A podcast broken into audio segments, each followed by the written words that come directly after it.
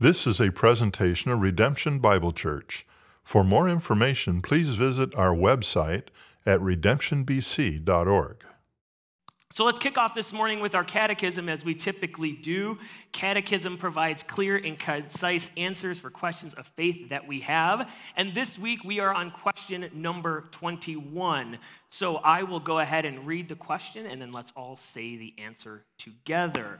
Question 21 What sort of redeemer is needed to bring us back to God? Together. One who is truly human and also truly God. Next week, we will, question, uh, we will answer question number 22 why must the Redeemer be truly human? And bonus, the week after that, we're going to answer the question why must the Redeemer be truly God? But today, we get the special privilege of being able to deep dive into question 21 so we get to answer the, the what question before we dive into the why questions. So our question today is what sort of redeemer is needed to bring us back to God? One who is truly human and truly God. This is called the hypostatic union. So let's, let's just dwell on this answer today. Let's think deeply through it as we find in our text this morning the true man and the true God, Jesus, demonstrate his divine power with human touch. We find Jesus in two stories. One is within the other.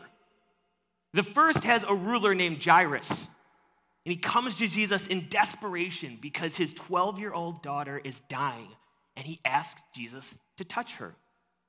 Well, on their way to their home, a woman who'd suffered from blood for 12 years stops Jesus in desperation to touch him. Both were desperate, both were suffering. Desperation is something that all of us have felt in some way.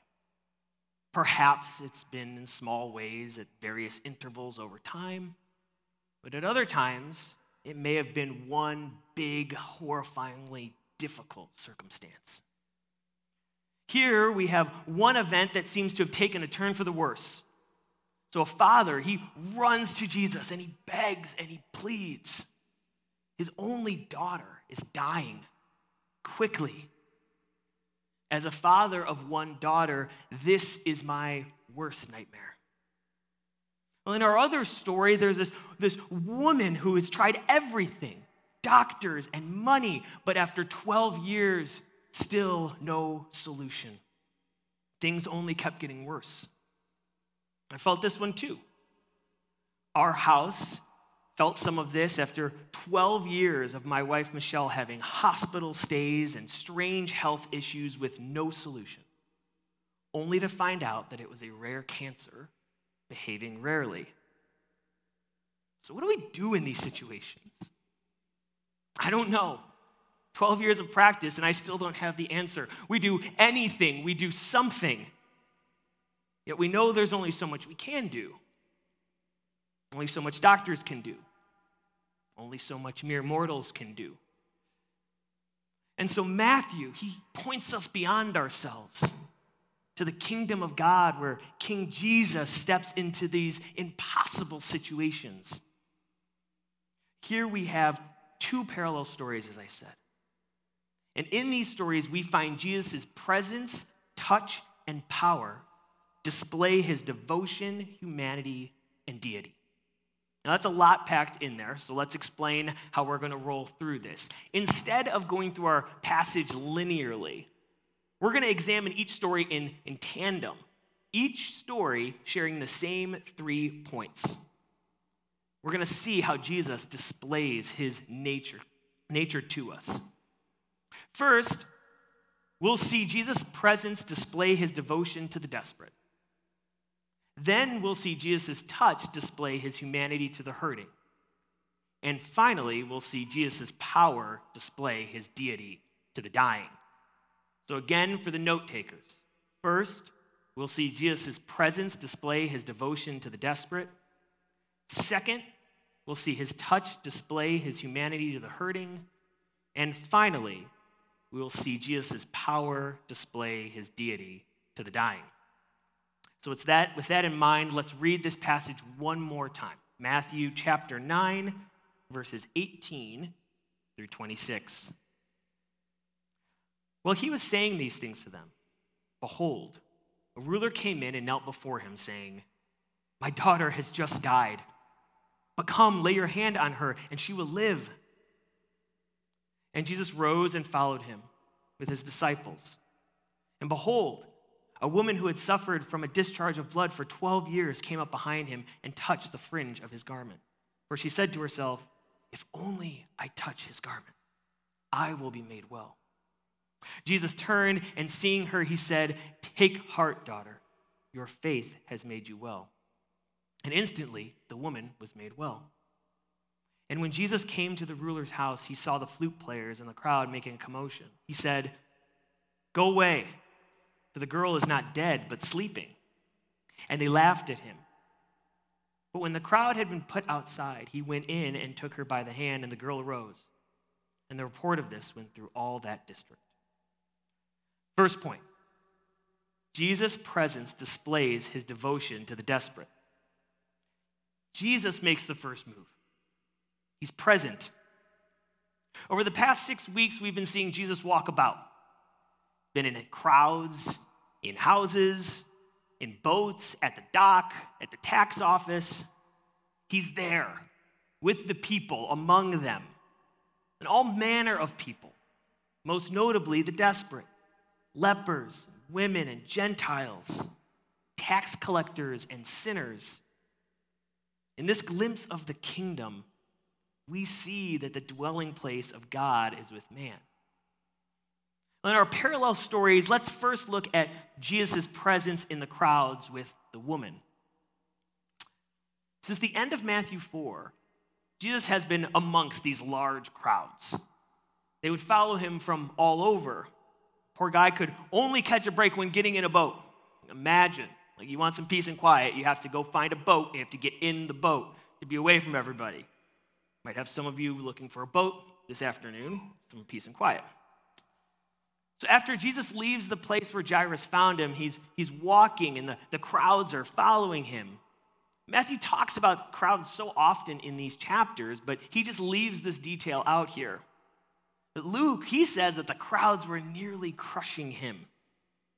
It's like the crowds at the end of a golf tournament or the end of a parade when the, when the ropes get dropped and folks like they follow as close as they can to the action.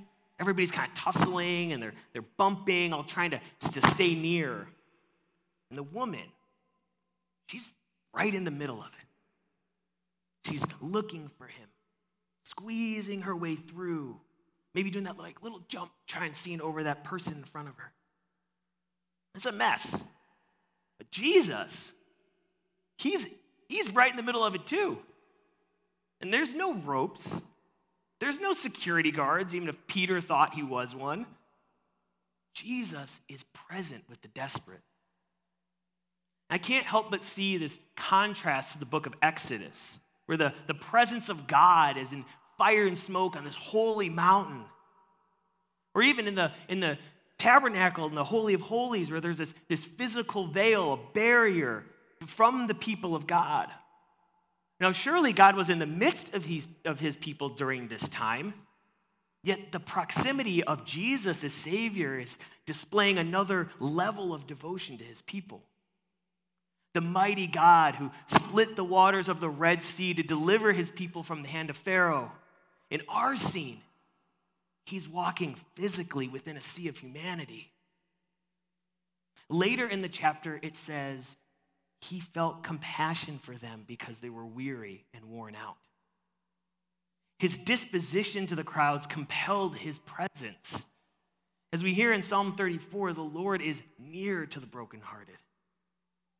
He is devoted to the de- desperate as a baseline he operates this way publicly and generally.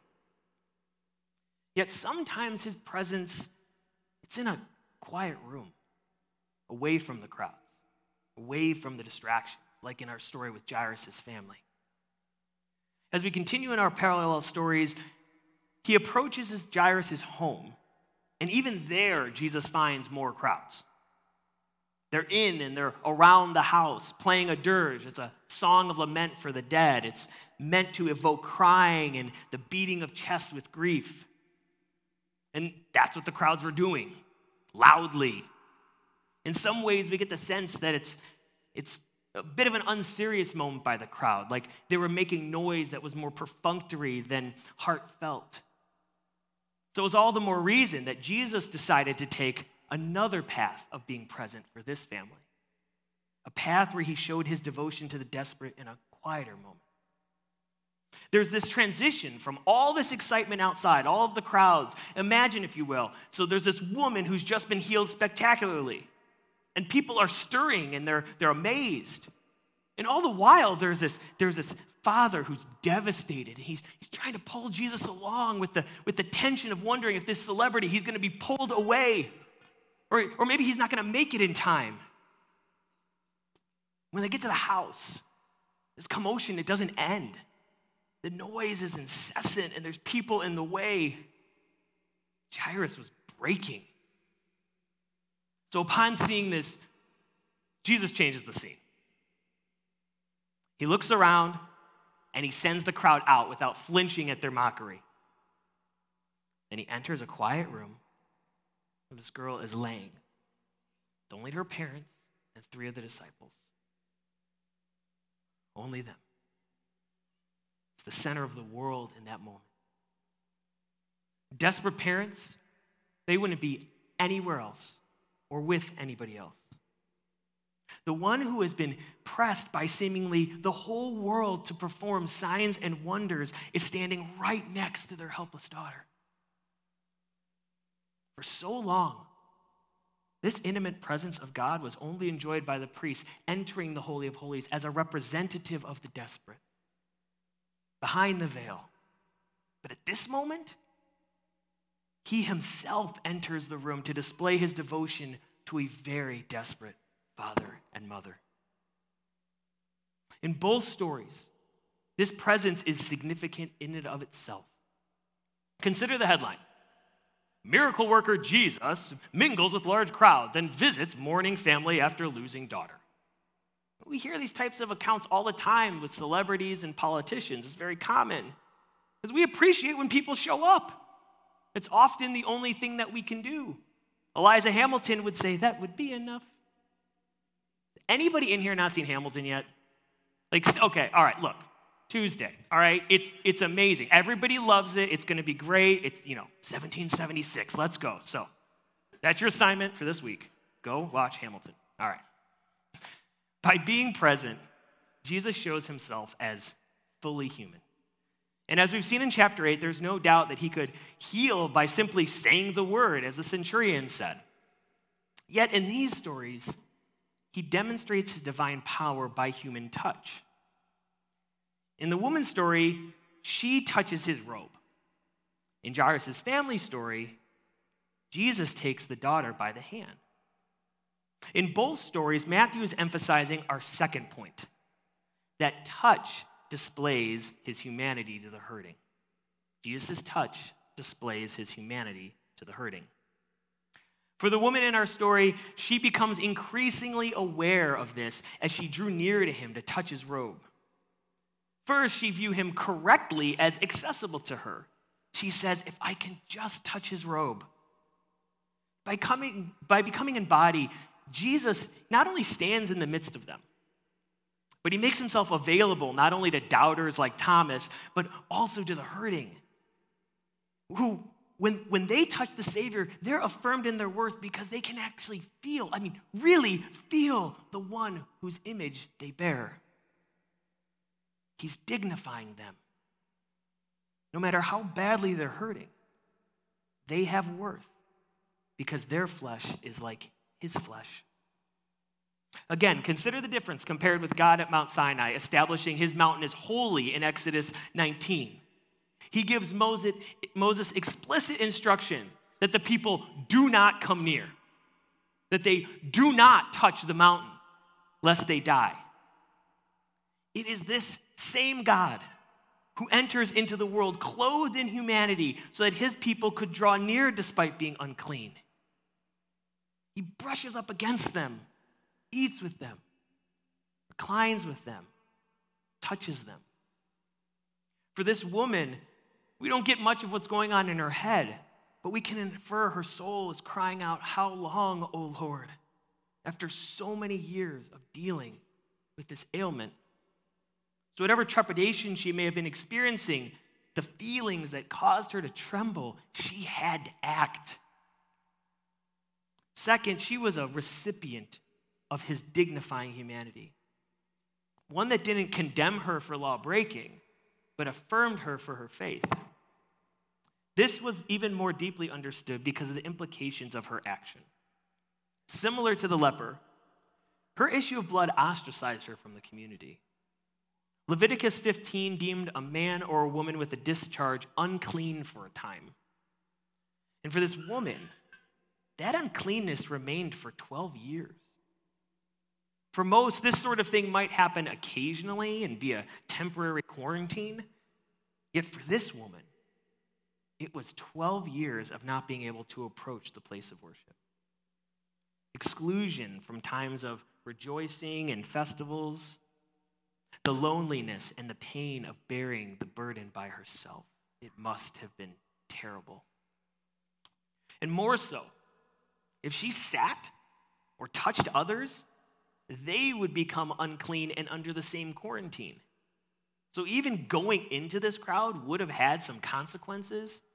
And so much more the premeditating action, premeditated action of touching another person especially one who would be teaching in the synagogue. But still, with faith and desperation, perhaps unable to contemplate another day feeling the hurt, she was compelled to go near, reach out. Well, in our other story of Jairus' family, it's Jesus who reaches out.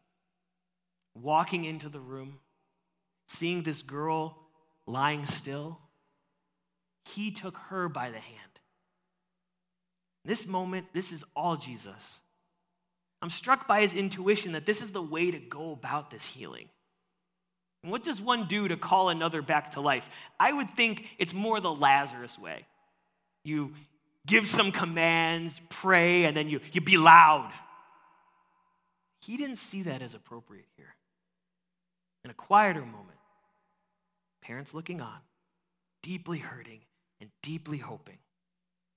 He resonated with them at their level, taking the girl by the hand as a way to convey that their daughter was precious, made in his image, hand in hand. Not only would Jairus have looked on, looked on this, feeling the, the weight of this healer dignifying him enough to come into his house in the first place, but also, as a synagogue leader, he may also have considered that touching a dead body would make one unclean. For an observant Jewish leader, the question would have been who is this law abiding, faithful man that would not only confidently proclaim that this girl is not dead, but also take her hand? It's like at every moment of Jairus' journey, Jesus was breaking down another wall.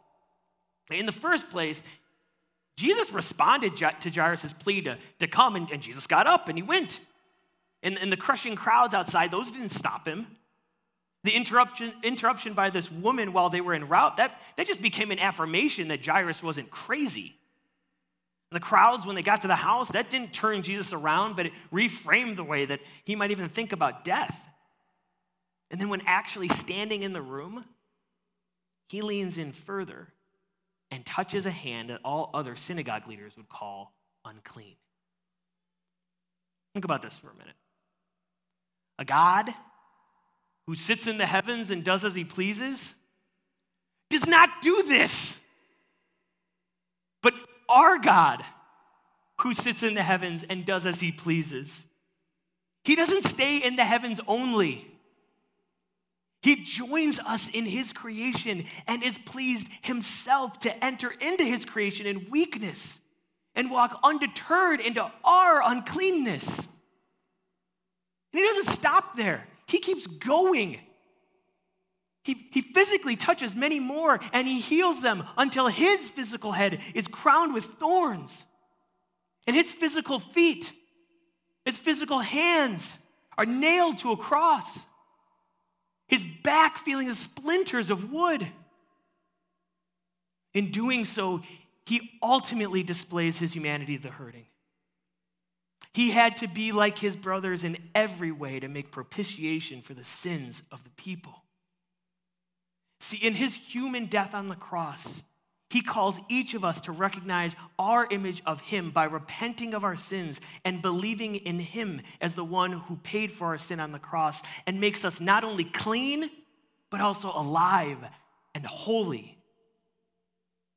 This is because this man was not only a human who died, but as our catechism says in a couple weeks, he's also truly God who could bear the righteous anger of God against sin and yet overcome death. He rose from the grave.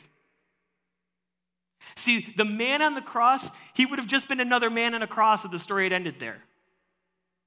And the story of the woman touching a man in the middle of a crowd would have simply been a little strange if she walked away unhealed, even if it brought her some comfort. And the story of Jairus' family, it would have been an extremely compassionate home visit had Jesus prayed and left. But because Jesus is truly God, the stories did not end there. In each, Jesus' power displays his deity to the dying. And that's our third point. His power displays his deity to the dying. In our story of the woman, all of her mustering of strength and pushing through the crowds and then reaching out, her hand is on the tassel of his robe.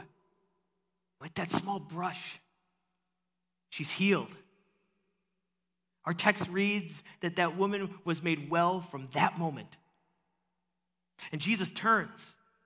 Despite being this mosh pit of a crowd, he feels this brush of a hand that causes him to, to turn. In Luke, he says, Power has come out from me. The woman stands after 12 years healed. A moment prior, she's desperately reaching out for what she believed would stop the bleeding. And Jesus, he tells her, Your faith has made you well. Her life changed in an instant.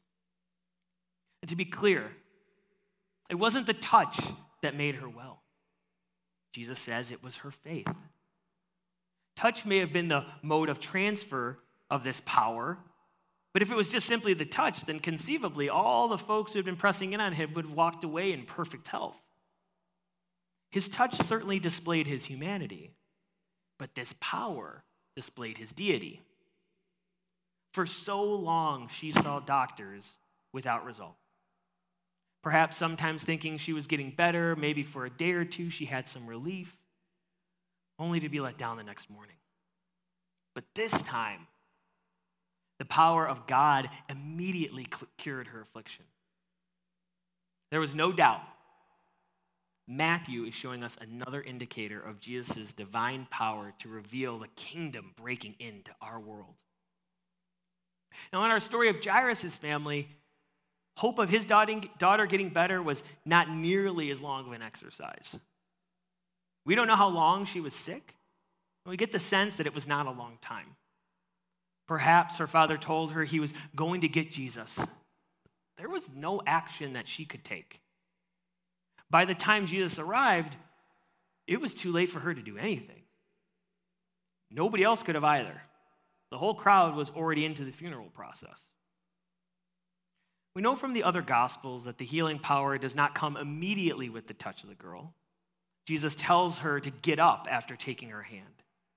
That just makes it easier, easier for us to see that the touch wasn't any cause of healing, but it was just an act of showing compassion. Yet Matthew wants to seem to emphasize here that the power that Jesus was displaying over and over was immediate. So his rendering is that he took her by the hand and the girl arose. It is an immediate restoration of life. What sticks out to me as being uh, as different from being among the crowds here is that Jesus is going to death. It's on his own volition and he's conquering it. His power to raise her to new life proves his ability to atone for sin and raise completely.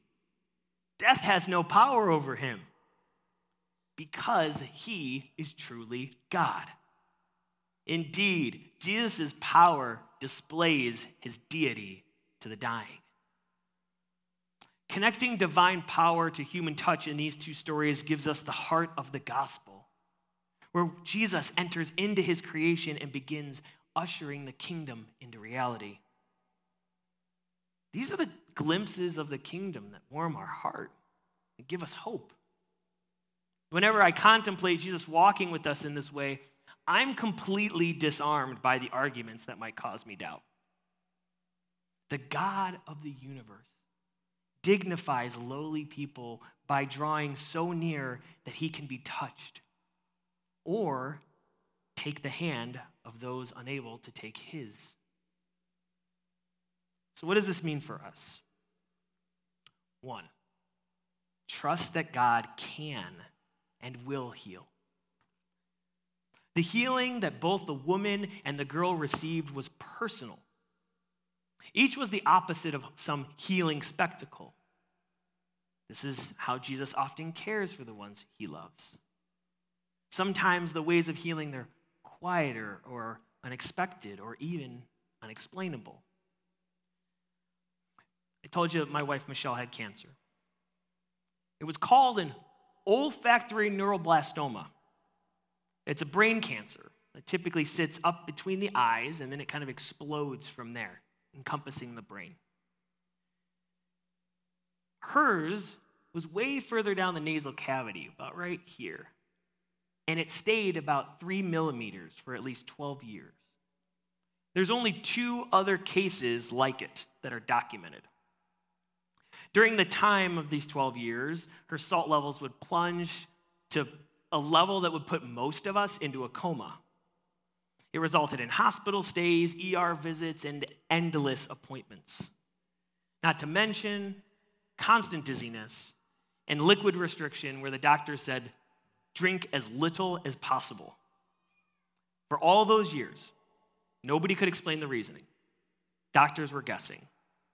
And when the mass was finally found, they utterly dismissed any idea that her other health issues were linked. And when the tumor was finally removed, even the doctor who removed it didn't believe the pathology because it was such a wonder that this cancer would, one, never grow, and two, a pure coincidence that would have affected her salt levels so much. But from that moment, Michelle's salt has been completely normal. Her dizziness almost gone. She can even drink as much water and Coke Zero as she likes. She's only had good reports since her surgeries. Her healing didn't start with a clean diagnosis or be a type of cancer that was well funded and researched. The mitigation plan was completely uncharted.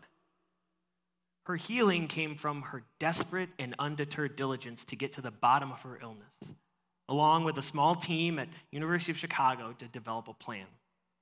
And looking back at it, I see more and more clearly that the rareness of the cancer and more rareness of his behavior showed a powerful God who has the power not only to tell a tumor, stop growing, but also the power to heal a body completely. It's just a small glimpse into the kingdom. Let's take stories like these, let them draw us into the kingdom, eagerly awaiting his coming and our full restoration. It will happen whether we are asleep or we're alive, or we are sick or we are healthy. Second, as we wait for his coming, how are we caring like Jesus for those who need healing? Consider the ways you can care for the sick. I did a terrible job of doing this throughout the time that Michelle would describe her symptoms for those 12 years. It became so common that I would downplay. When what she often needed was a hug and reassurance that I believed her. Our family is one place that we can care, Our church family, too. Let's show mercy to one another. When we're hearing the tone of desperation in our small groups, or maybe if we're interrupted on the, the way out to the car, we kind of brush off or say, that's nice, or I'm sorry. Do we stop, turn, and listen? We stop and pray, we say. Do we even give a hug? It's too easy for us to put up walls. There's no doubt that pandemics and politics have exacerbated and created a lot of hesitation to draw near. And how can we move closer like Jesus toward a kingdom life where brothers and sisters consider each other's more highly than ourselves when we see each other in a crowd? Or how can we visit one another in quiet rooms with careful attention? Jesus modeled this way forward, hand in hand, side by side, with Him in our midst. Let's pray. Thanks for listening. For more audio content and information about redemption, please visit our website at redemptionbc.org.